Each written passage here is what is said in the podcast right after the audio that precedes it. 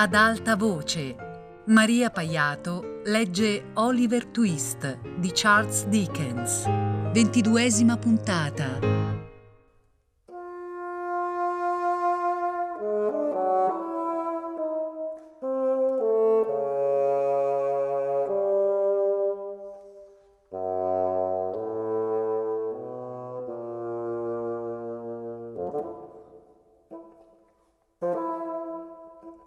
La sera successiva a quella in cui le tre degne persone menzionate nel capitolo precedente avevano risolto la loro questioncella, come è stato descritto, il signor William Sykes, destatosi da un pisolino, domandò con voce sonnacchiosa e ringhiosa che ora fosse. La stanza nella quale Sykes pose questa domanda non era una di quelle da lui occupate prima della spedizione a Chertsey, sebbene si trovasse nello stesso quartiere della città e non distasse molto dai precedenti alloggi.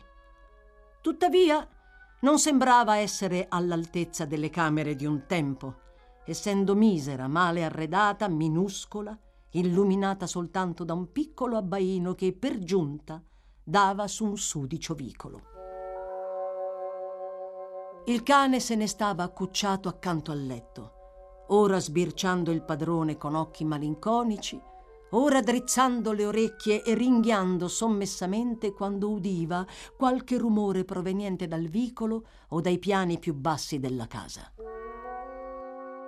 Seduta accanto alla finestra e intenta a rammendare un vecchio panciotto che faceva parte dell'abbigliamento del ladro, c'era una donna così pallida e smagrita dagli affanni e dalle privazioni, che sarebbe stato difficile riconoscere in lei la Nancy già incontrata nel corso del presente racconto, se non per la voce con cui rispose alla domanda di Sykes. Sono le sette passate da poco, ella disse. Come ti senti questa sera, Bill? Fiacco come se fossi fatto d'acqua rispose Sykes, imprecando contro le proprie membra. Qua, dammi una mano e aiutami a togliermi da questo schifosissimo letto. La malattia non aveva attenuato l'irascibilità di Sykes, poiché mentre la ragazza lo aiutava ad alzarsi e ad andare verso una sedia, egli imprecò varie volte contro la sua goffaggine e la percosse. Piagnucoli per giunta! esclamò. Basta! Finiscila di singhiozzare. E se non sai fare di meglio, vattene! Capito? Sì, ho capito, disse la ragazza, voltando la testa dall'altra parte e sforzandosi di ridere. Che cosa ti salta in mente adesso? Ah, ci hai ripensato, eh? ringhiò Sykes, sbirciando le lacrime che le tremolavano negli occhi. Tanto meglio per te se è così. Oh, non vorrai dire che saresti capace di maltrattarmi, eh, Bill? E così dicendo, ella gli mise una mano sulla spalla. Sicuro! gridò Sykes. Perché no? Dopo che per tante notti, disse la ragazza con una nota di tenerezza femminile che riuscì a raddolcire persino la sua voce, sono stata paziente con te, vegliandoti e curandoti come un bambino. Se ci avessi pensato Ora che cominci a star meglio, non mi avresti trattata come un momento fa, vero? Su, dimmi che non mi avresti trattata così. Beh, forse no, rispose Sykes a malincuore. Maledizione! Adesso ricominci a piagnucolare. Non è niente, disse la ragazza, lasciandosi cadere su una sedia. Non badare a me, mi passerà subito. Che cosa dovrebbe passarti subito? chiese Sykes con una voce selvaggia. Quale altra scempiaggine ti sei messa in testa adesso? Alzati, datti da fare e non ricominciare a infastidirmi con le tue scemenze di femmina. In qualsiasi altro momento, questo rimprovero e il tono con il quale era stato rivolto avrebbero ottenuto l'effetto desiderato. Ma a questo punto la ragazza, che era realmente indebolita ed esausta, abbandonò il capo all'indietro sullo schienale della sedia e svenne, prima ancora che Sykes potesse pronunciare alcune delle opportune bestemmie con le quali era solito guarnire le sue minacce in situazioni del genere. Non sapendo bene che cosa fare in una inconsueta emergenza come questa, in quanto gli isterismi di Nancy di solito erano tanto violenti quanto brevi ed ella li superava per proprio conto, Sykes provò con le imprecazioni, ma essendo risultato del tutto inefficace questo genere di intervento, chiamò aiuto. Che cosa succede, mio caro? domandò Fagin, entrando nella stanza proprio in quel momento. Da una mano alla ragazza, presto! rispose Sykes spazientito, invece di startene lì a parlare e a sorridermi. Con un'esclamazione di stupore, l'ebreo si affrettò a soccorrere Nancy, mentre Jack Dawkins, altrimenti detto il furbacchione, che era entrato insieme al suo venerando amico, si affrettava a deporre sul pavimento un fagotto. Poi strappata dalle mani del signorino Charlie Bates, il quale lo aveva seguito, una bottiglia, la sturò in un batter d'occhio con i denti e versò parte del suo contenuto nella gola della ragazza, dopo aver anzitutto adottato la precauzione di assaggiarne un sorso per evitare errori. Mandale una zaffata d'aria fresca sulla faccia con il soffietto, Charlie, disse Dawkins. E tu schiaffeggiale le mani, Fagin, mentre Bill le allenta la sottana. Tutti questi interventi, effettuati con somma energia, specie da parte del signorino Bates, il quale sembrava trovare divertentissimo il compito affidatogli, non tardarono a produrre l'effetto desiderato. La ragazza riprese a poco a poco i sensi e poi, avvicinatasi barcollando alla sedia accanto al letto e lasciatavisi cadere, nascose la faccia contro il guanciale lasciando Sykes alle prese, stupidissimo, con gli inattesi nuovi arrivati. Ebbene, quale cattivo vento ti ha portato qui? domandò a Fagin. Non un cattivo vento, mio caro, poiché i venti avversi non portano alcunché di buono e io invece ti ho portato qualcosa di buono che sarai contento di vedere. Furbacchione, apri quel fagotto e dà a Bill le cosucce per le quali abbiamo speso stamane tutto il nostro denaro. Eseguendo l'ordine di Fagin, il furbacchione sciolse i nodi del fagotto che, fatto con una vecchia tovaglia, era voluminoso e porse a uno a uno i pacchi che vi si trovavano a Charlie Bates, il quale li mise a mano a mano sul tavolo, lodando in vari modi la rarità e l'eccellenza del loro contenuto. Ecco un pasticcio di coniglio, Bill! esclamò quel giovane gentiluomo scoprendone uno enorme fatto con creature tanto delicate e dalle membra così tenere che perfino le ossa ti si scioglieranno in bocca, per cui non dovrai scartarle. E qui c'è mezza libra di buon caffè, costato sette scellini e sei. Un caffè tanto forte da far saltare il coperchio della caffettiera. Poi una libra e mezza di zucchero di canna non lavorato dai neri e dolcissimo, una libra della carne migliore e più tenera, del buon formaggio piccante e per finire il migliore miglior nettare che tu abbia mai bevuto. Sì, in fatto di buone cose non c'è male, borbottò Sykes mentre sbirciava il tavolo. Ma come giustifichi di avermi abbandonato qui, malato, senza cibo e senza un soldo, infischiandotene di me per tre dannate settimane? Sono stato via da Londra per una settimana e più, mio caro, a preparare un colpo, rispose l'ebreo. E gli altri quindici giorni? volle sapere Sykes. Come li giustifichi gli altri quindici giorni durante i quali mi hai lasciata marcire in questa tana come un topo impestato? Non ho potuto farne a meno, Bill.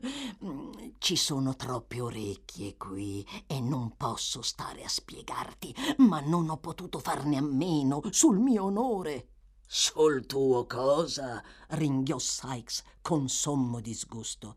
Ehi, uno di voi marmocchi mi taglia una fetta di quel pasticcio, perché possa togliermi dalla bocca il cattivo sapore, altrimenti soffoco e crepo.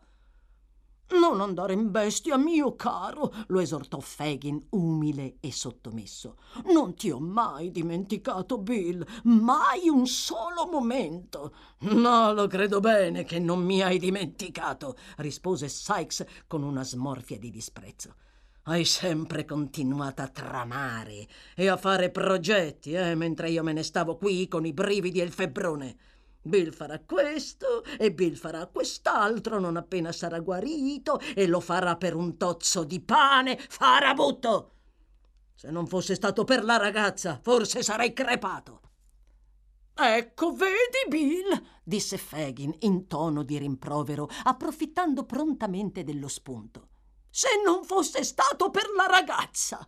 Ma chi se non il povero e vecchio Fagin l'ha mandata da te affinché ti curasse? Questo che dice è vero, Dio lo sa, esclamò Nancy affrettandosi a intervenire. Lascialo stare, lascialo stare. L'intervento di Nancy modificò la situazione poiché i due ragazzi, dopo una strizzatina d'occhio dell'ebreo, cominciarono a versare liquore a entrambi. Fagin, intanto, con un inconsueto sfoggio di allegra animazione, riuscì a migliorare l'umore di Sykes, sia fingendo di considerare scherzose vanterie le sue minacce, sia ridendo clamorosamente di qualche sua stupida battuta di spirito, cui egli si era lasciato andare dopo svariati bicchierini di liquore. E sta bene, disse Sykes, ma questa sera devi mollarmi un po' di quattrini. Dopo discussioni e contrattazioni a non finire, Fagin riuscì a ridurre l'ammontare dell'anticipo richiesto da 5 sterline a 3 sterline, 4 scellini e 6 pence, sostenendo, con molti solenni giuramenti, che sarebbe rimasto con la misera cifra di soli 18 pence per mandare avanti la casa. Sykes disse imbronciato che, se proprio non era possibile avere di più, si sarebbe accontentato di quella somma. Nancy si preparò ad accompagnare l'ebreo a casa sua, mentre il furbacchione e il signorino Bates riponevano la roba da mangiare nella credenza. Poi l'ebreo, congedatosi dal suo affezionato amico, si avviò verso casa seguito da Nancy e dai ragazzi. Sykes, intanto, si gettò sul letto e si accinse a dormire fino a quando non fosse ritornata la ragazza. A tempo debito, i quattro giunsero nell'abitazione dell'ebreo e vi trovarono Toby Crackett e il signor Chitling, intenti a giocare la quindicesima partita a carte. Non è quasi il caso di dire che il secondo dei due la perdette, rimettendoci così la sua quindicesima e ultima moneta da sei pence, non senza grande spasso dei suoi amici. I ragazzi, salutata Nancy con un cenno del capo, si misero il cappello e uscirono. E ora, disse Fagin quando furono usciti, andrò a prenderti quel denaro, Nancy. Questa è soltanto la chiave della credenza dove tengo alcune cose dei ragazzi, mia cara. Non chiudo mai a chiave il denaro per la semplice ragione che non ne ho da richiudere. Già, niente denaro. Nancy fece un cenno affermativo del capo per dire che sapeva quanto si guadagnasse con quel mestiere come lo sapeva l'ebreo. Fagin, con la chiave ben stretta tra le dita, si accingeva a salire di sopra quando un tratto si fermò, avendo udito che i ragazzi nell'uscire avevano incontrato qualcuno sulla porta di casa. Shh! fece l'ebreo, affrettandosi a nascondere la chiave sotto la camicia. Chi è? Ascolta! La ragazza, che sedeva al tavolo con le braccia conserte, parve non essere minimamente interessata al nuovo arrivato, né curarsi minimamente se quella persona, chiunque potesse essere, se ne sarebbe andata o sarebbe entrata. Ma questo soltanto finché il mormorio della voce di un uomo non le fu giunto alle orecchie. Non appena l'ebbe udita, si strappò cuffietta e scialle con la rapidità del fulmine e li gettò sotto il tavolo. Poi, siccome l'ebreo si era voltato immediatamente dopo, si lagnò del caldo eccessivo in un tono di voce languido, in netto contrasto con la fulmineità e la violenza del suo gesto, un gesto che tuttavia era sfuggito a Fagin. Bah! bisbigliò quest'ultimo, quasi fosse irritato per essere stato interrotto. È l'uomo che aspettavo. Sta scendendo. Non dire una parola a proposito del denaro, Nancy, finché rimarrà qui. Non si tratterà a lungo. Non più di dieci minuti, mia cara. Dopo essersi portato alle labbra il dito indice, l'ebreo si avvicinò con una candela alla porta, mentre sulle scale si udivano i passi dell'uomo vi giunse nello stesso momento del visitatore che, affrettatosi a entrare nella stanza, venne a trovarsi accanto alla ragazza prima ancora di averla veduta. Il nuovo arrivato era Monks. È soltanto una delle mie giovani aiutanti, disse Fagin, essendosi accorto che Monks aveva fatto un passo indietro nel vedere una sconosciuta. Non muoverti, Nancy, la ragazza accostò un po' di più la sedia al tavolo e non accennò affatto a voler uscire dalla stanza, sebbene potesse vedere che Monks la stava additando.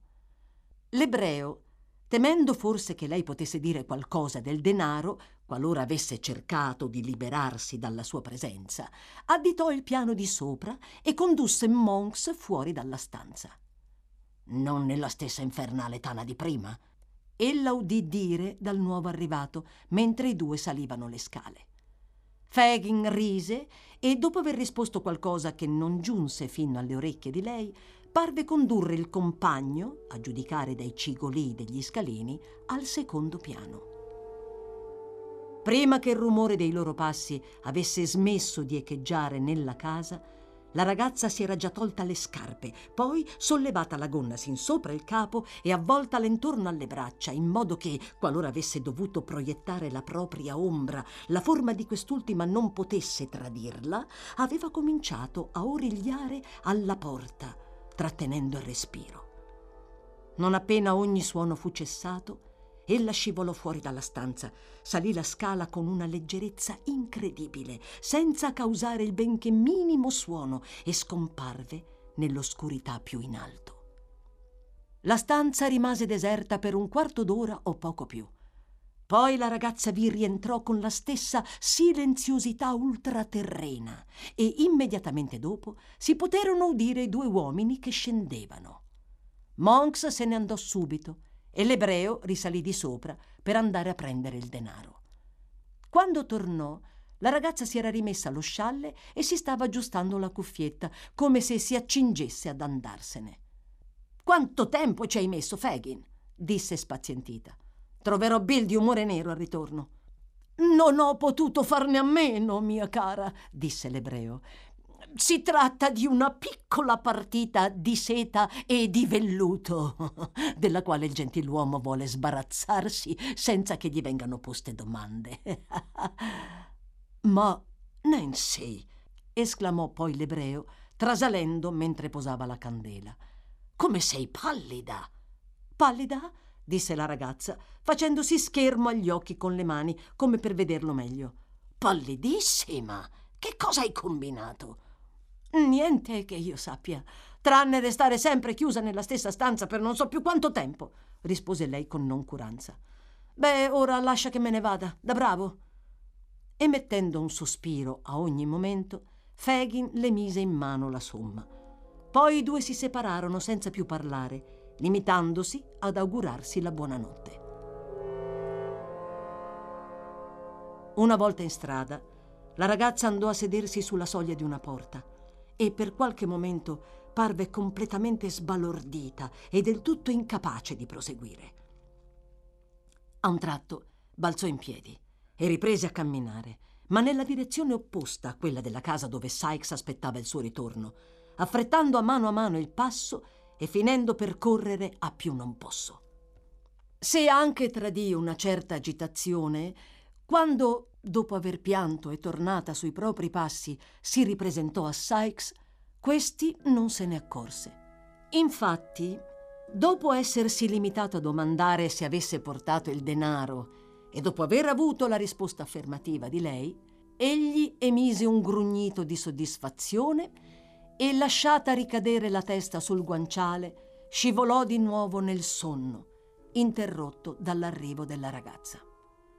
Fu una vera fortuna per Nancy che il fatto di essere in possesso del denaro avesse tenuto, l'indomani, tanto occupato Sykes, sempre intento a mangiare e a bere, con un effetto così benefico sul suo pessimo carattere, da togliergli la voglia di biasimare troppo il comportamento di lei.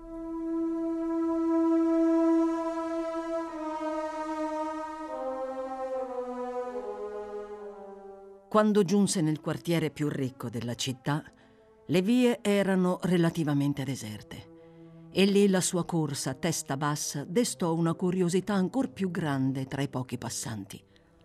Alcuni, affrettando il passo, la seguirono, come per scoprire dove stesse andando con tutta quella fretta.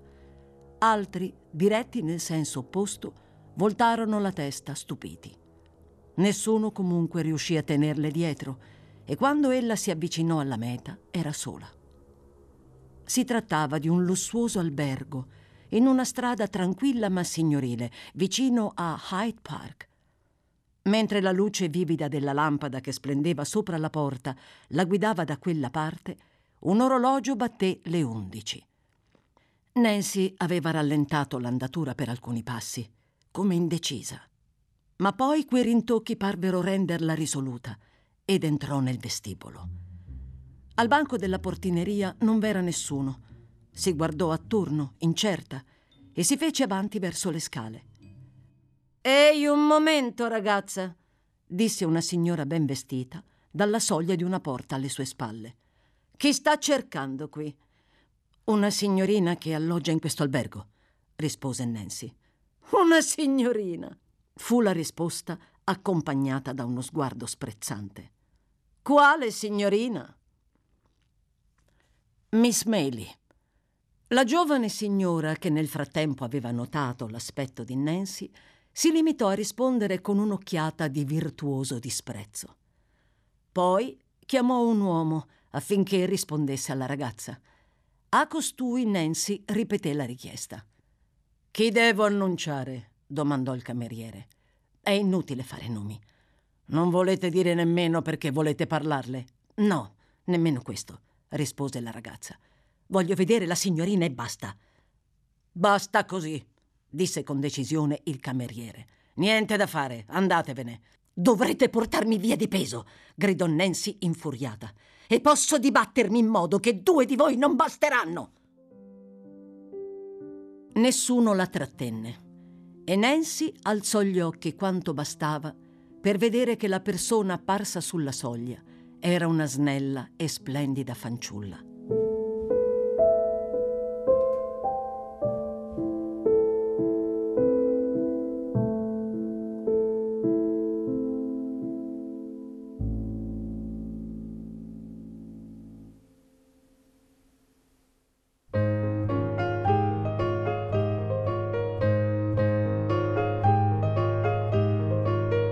Maria Paiato ha letto Oliver Twist di Charles Dickens, a cura di Fabiana Carobolante con Jacopo De Bertoldi, Luigi Iavarone e Chiara Valerio. Tutte le puntate su Rai Play Radio. Ad alta voce è un programma Rai Radio 3.